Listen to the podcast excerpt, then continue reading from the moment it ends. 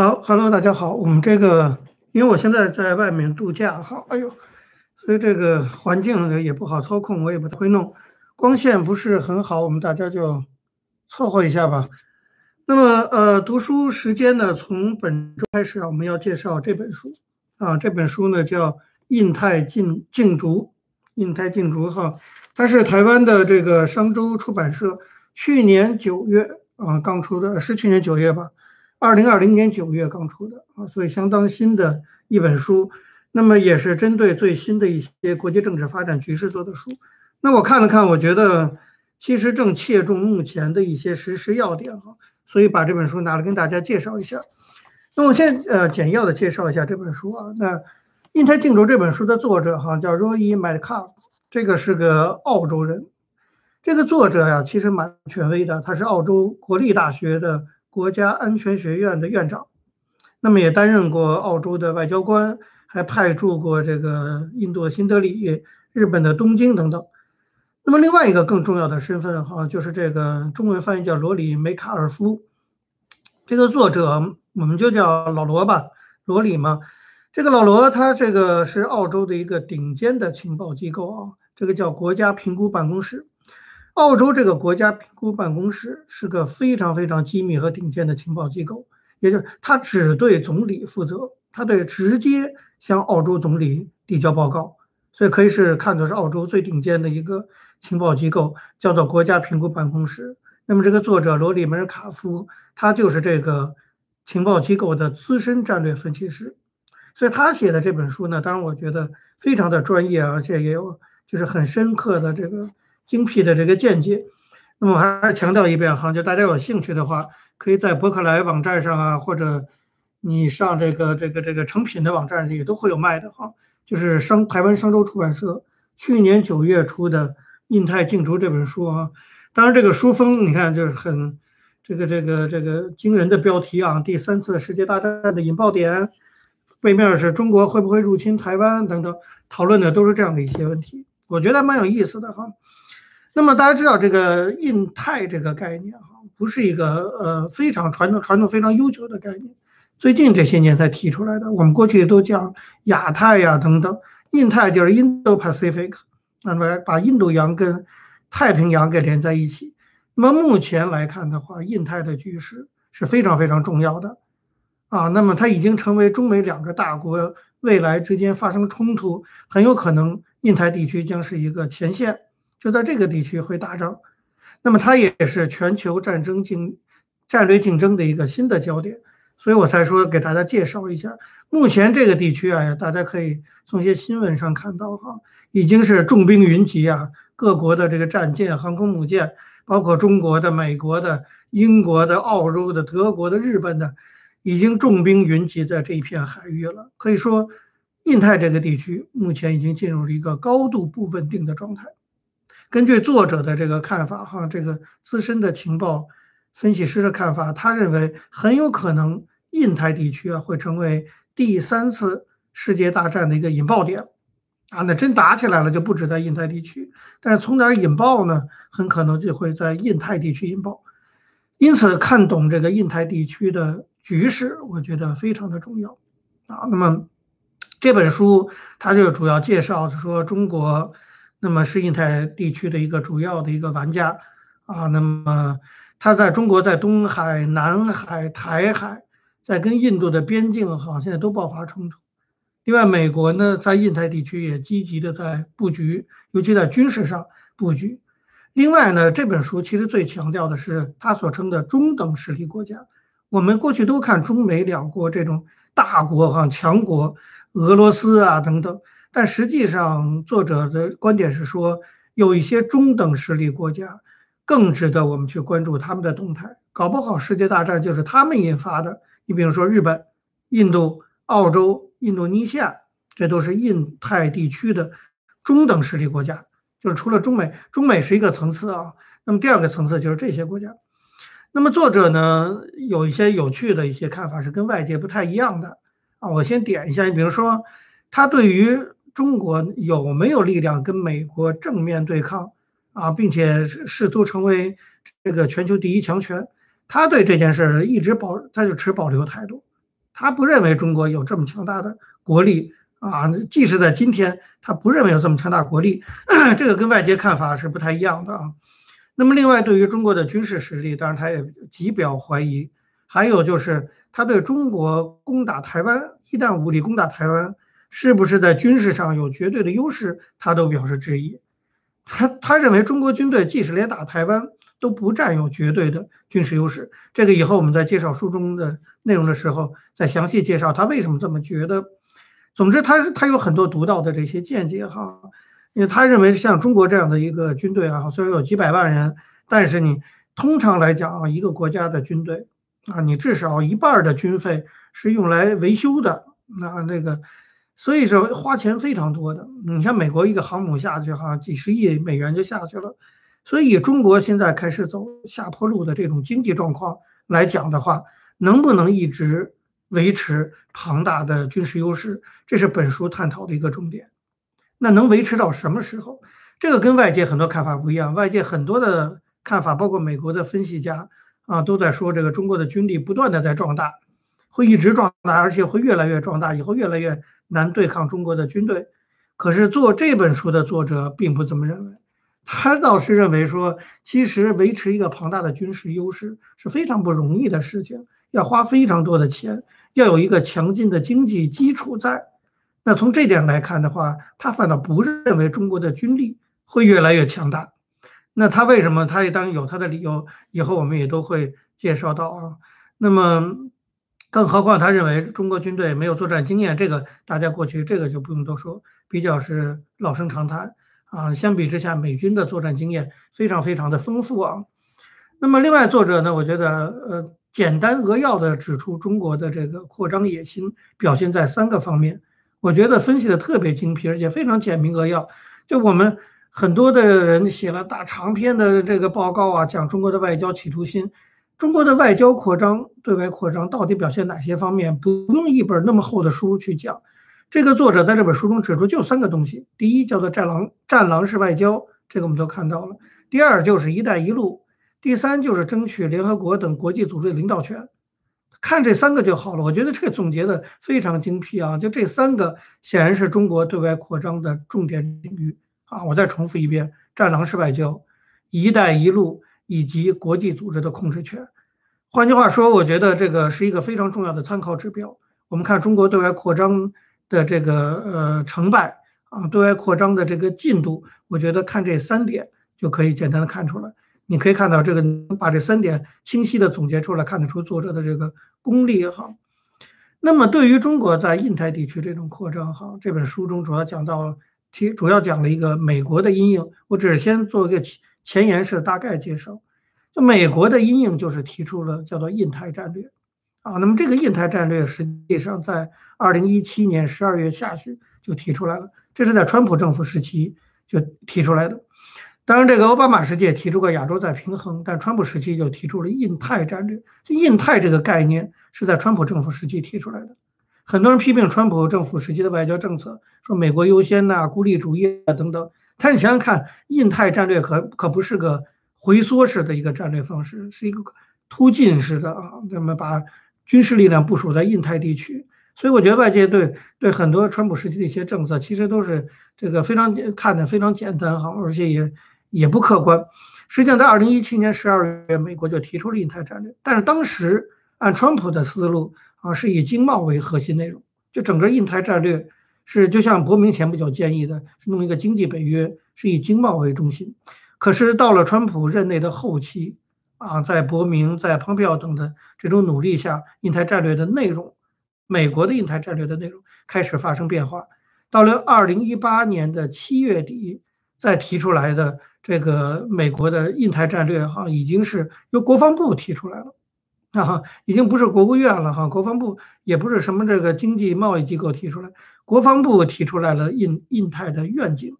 那么这个印太的愿景已经就，既然由国防部提出，你可以看得到，已经不再仅仅限于经济这个框架了。啊，随后这个呃国防部的印太战略报告，等于是把整个印太战略哈，从这个安全、外交、经济、军事四个方面去把它补齐，变成了一个全面的一个拼图。所以，美国的印太战略经历了一个从经贸为核心到一个从国家安全和军事为核心这样的一个战略性的转变。这个是我们要看到这几年非常快速的美国的印太战略的一个转变。啊，那么作者在这本书中另外一个贡献，我觉得非常值得一提的，就是他指出，就不仅是美国。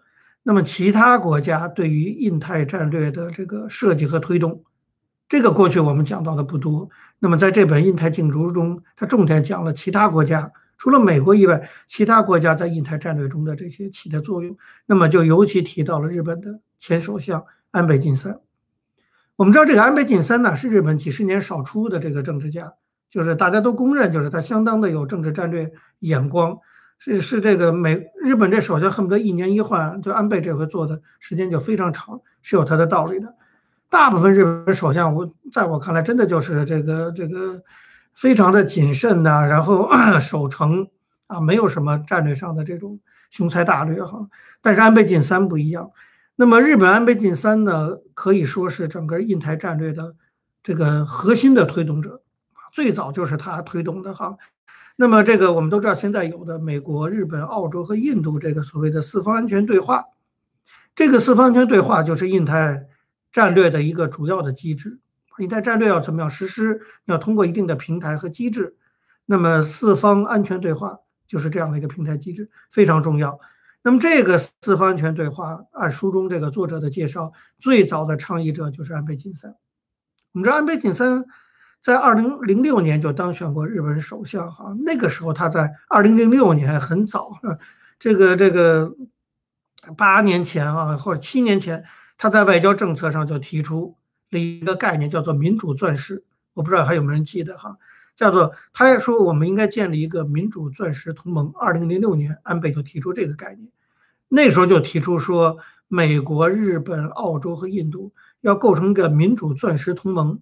要沿着这个印度洋、太平洋的区域区域建立一个，它有一套概念叫做“自由与繁荣之湖”，这不是狐狸的弧啊，这是弧度的弧，就是沿着这个印度洋、太平洋有一个弧度，几个国家联手要建一个自由与繁荣之湖，听起来跟大东亚共荣圈似的这概念。日本一直有这样的这种战略的这种野心或者雄心，就是这种大东亚共荣圈。但是用安倍的话来说，就是民主钻石同盟。来建立这个自由与繁荣之湖，这是安倍做了很大贡献。安倍在二零零六年提出这个主张的时候，当时美国的副总统钱尼是非常非常支持的。大家知道钱尼是个这个比较主战派哈，比较鹰派的，他非常支持。那么钱尼支持安倍的这个主张的具体行动，就是促成了美国、日本、印度和澳洲在。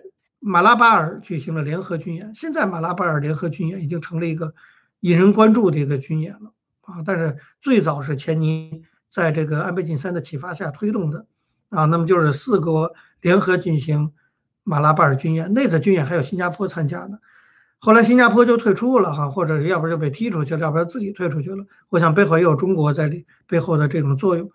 那么新加坡其实也是一个比较有意思的角色。大家知道新加坡跟中国千丝万缕的关系，但是又不甘心做中国的小兄弟啊。那么，嗯，这个以后我们在书中再介绍新加坡的角色。但是在二零零六年，这个安倍晋三和钱尼全力推动啊，这个这个民主钻石同盟的时候，中国强力反弹。那中国一定强力反，中国中共这边哈始终对“印太”两个字儿特别的敏感，他知道所谓印太战略就是针对中国。所以他，你提亚太呀，提什么他都没什么关系。你提印太，他就玻璃心就碎，他那个战狼式的咆哮就会发出来。他非常在意，所以很强烈反弹。但当时的印度政府和澳洲政府可不是现在的印度政府和澳洲政府，当时这两国政府的态度马上就软化下来了。那个时候的这两国家的领导人比较这个态度比较软，所以二零零七年澳洲那时候的总理大家记得是谁？就叫陆克文，讲的一口流利的中文。但是非常的亲中，我还专门去纽约拜访过他，那跟他聊两句就知道哈，他的他对那中共的感情可比我对中共感情这个深厚多了哈，我们根本都快成对立面了。他是非常亲华的一个这个总理。二零零七年，澳洲陆克文当了总理以后，马上呢就是他擅长，他说他最懂中国嘛，但是一上台他就去了中国拜访，在拜访中国的时候，立即宣出宣布退出马拉巴尔军演，所以这个民主钻石同盟因为陆克文担任了澳洲总理，立刻就就被打断了。接着呢，最主要的推动者安倍在二零零七年秋天，这个安倍身体是不好哈，他那时候也是因为身体状况闪电辞职了。那么日本继任的首相叫做福田康夫，这个福田康夫对于安倍的民主钻石方案也没什么兴趣。你想，澳洲在陆克文的侵华立场下退出，日本换了首相，所以二零零六年那一波尝试推动印太战略，建立民主钻石同盟，建立自由与繁荣之湖的努力，在二零零七年就无疾而终了，暂时搁置下来了。那么接下来的发展就是二零一二年，二零一二年安倍身体好了。啊，健康多少有点恢复啊，一恢复就再次当选日本首相。安倍回来了，我们中国有电影叫《胡汉三回来了》，安倍回来了，回来之后立刻重提印太战略。所以我一直强调，就整个印太战略的形成，安倍晋三起了非常重要的作用。他一当上第二次当选首相之后，马上就重提这个印太战略。当时美国的总统还是奥巴马呢，奥巴马兴趣也不大，奥巴马自己提出一个叫“亚洲再平衡”。啊，就是建立那 TPP，基本上看得出来，还是一个以经贸为核心的亚亚太印太战略的一个框架。而且，这个二零一四年，中国就开始在南海啊填岛造陆。对于这些作为，后来我们知道，在川普任内后期反应非常激烈，哈，差一点就调军队过去。可是奥巴马基本上就睁只眼闭只眼，没有做非常强力的反击。我还记得那是我第一次对民主党感到不放心的地方。就中国，二零一四年就已经在南海去建岛、建军事基地，违反了习近平当初向美国做的承诺。可是奥巴马没有强力反击。我还记得那个时候，我好像就写过文章，还是在那儿就提到过。我就我就觉得这个奥巴马对中国的这个态度不够强硬。当时的国务卿是谁？那就更有意思了啊！就是当安倍第二次提出建立印太同盟抗衡中国的时候，美国的国务卿是 Kerry。哈，就是现在的这个气候变迁大使，就是第一个去访问中国，刚刚从中国离开的，这个也是个跟欧洲走得非常近。这个 Carry 的整个的战略思想什么的，跟欧洲国家是非常接近的哈，就是不跟中国做对抗，要跟中国做各种方面的合作啊，来把中国带进国际社会，变成一个负责任的大国，巴拉巴拉之类的。那么现在拜登把他任命为气候变迁大使哈。嗯，你可以想象，拜登等于是安排 Carry 做中美之间的这个白手套的。你想想还有什么戏哈？这个我们一直都讲说拜登还是很强硬等等，但是至少从任命凯瑞去做这个特使这点上来讲，真是很令人担心的。那么不管怎么样，那个奥巴马当时还是主张经济政策为主，他重心就放在所谓的跨太平洋伙伴协议，就是我们说的 TPP 上面，在军事安全议题上没有那么重视。当然现在。整个情况不一样了。我想现在即使拜登政府，哪怕就是奥巴马再当总统，恐怕也不可能只停留在经贸协定，因为现在中国啊总加速师那边有加速，加速的很快，使得美国只好更加重视军事安全议题了。即使奥巴马现在回来，恐怕也不可能不忽视这个军事安全问题。这是美国和日本的角色。那么这本书中重点还介绍了一个国家的角色，就是澳大利亚、澳洲。安倍虽然是最早提出四国联盟的啊，但是有意识的提出印太战略一词的是澳洲，比美国还早。澳洲更早就提出了印太战略。其实澳洲也是整个西方国家最早拒绝中国投资去建设这个五 G 的啊。后来川普时期一直拿这个劝说世界各国抵制中国华为公司，可是澳洲很早，二零一四年那个时候就开始抵制五 G。那个比美国早得多，澳洲一直对中国充满着警惕心。二零一三年，澳洲的外交系统就已经提出了“印太战略”这个词，可以说是最早提出来的哈。那么这个词提出来以后呢，在澳洲争论非常的激烈。本书的这个作者啊，这个老罗老罗哈罗里梅尔卡夫，他就属于鹰派啊。那么这也也就是现在澳洲政府的立场。现在澳洲政府显然是采纳了这个。Rory 的这个建议哈，就是采取鹰派。这个 Rory 在书中他认为说，中国本身呢与澳洲的价值观存在着差异，而且他认为中国没有崛起到那么强大。甚至他认为说中国其实目前在某些领域已经开始衰退了。你看这个罗里的这个战略分析跟很多其他人的分析是不一样的。他认为中国已经进入到衰退的状态了，开始初老症出现，初步的衰退了。所以澳洲呢，就是不用那么怕中国。他的意思是啊，不用那么唯唯诺诺的哈。那么他认为澳洲在他在这本书中认为澳洲要确立海洋的自由联通，避免落入这个大陆强权的。控制，当时支持他的呢是曾经担任澳洲国防部副部长的迪布。这个迪布呢认为说，澳洲必须美国合作，积极的维持有利于民主、自由、开放的一个印太的战略平衡，必须对中国的这个破坏现状的行为要强力的回应。而且这个迪布当这个澳洲的国防部前副部长，非常鲜明的主张说，如果中国攻打台湾的话，澳洲必须要加入，不能置身事外。这是澳洲一些鹰派的，就是像这个迪布啊，像本书的作者罗里等等。那么现在的这个总理也是相当采取鹰派立场。那当然，陆克文这个以及陆克文背后的政治势力，在澳洲是属于比较亲华的，双方当然有很大争论。目前看来是鹰派取胜，这就是澳洲在印太战略中作用。总之，印太竞逐主要就是美国、日本、印度、澳洲为首啊，那么要在印太地区。跟中国决一死战啊，决死战词太夸张，但至少是要在这个领域去决定大国之间竞争。那么不是在欧洲啊，也不是在其他的地方，就是在印太这个地方。所以整个的印太地区哪些国家在做什么事情啊？我觉得对未来几年整个国际局势的发展，甚至对于世界大战会不会爆发，都是有非常直接的作用的。这本书给我们详细的介绍了印太战略内容啊，以及印太战略的主要的一些。同盟的几个主要国家的战略意图和战略安排，我认为非常的有参考价值，啊，这是为什么我要介绍这本书。所以从下周开始，我们就来详细介绍这本书中讲到的一些主要的一些问题。好，嗯，今天的读书时间就到这儿。我们有缴费的这个呃呃同学，我们还是回到这个脸书的我们学习平台，我们还可以继续讨论。好，拜拜。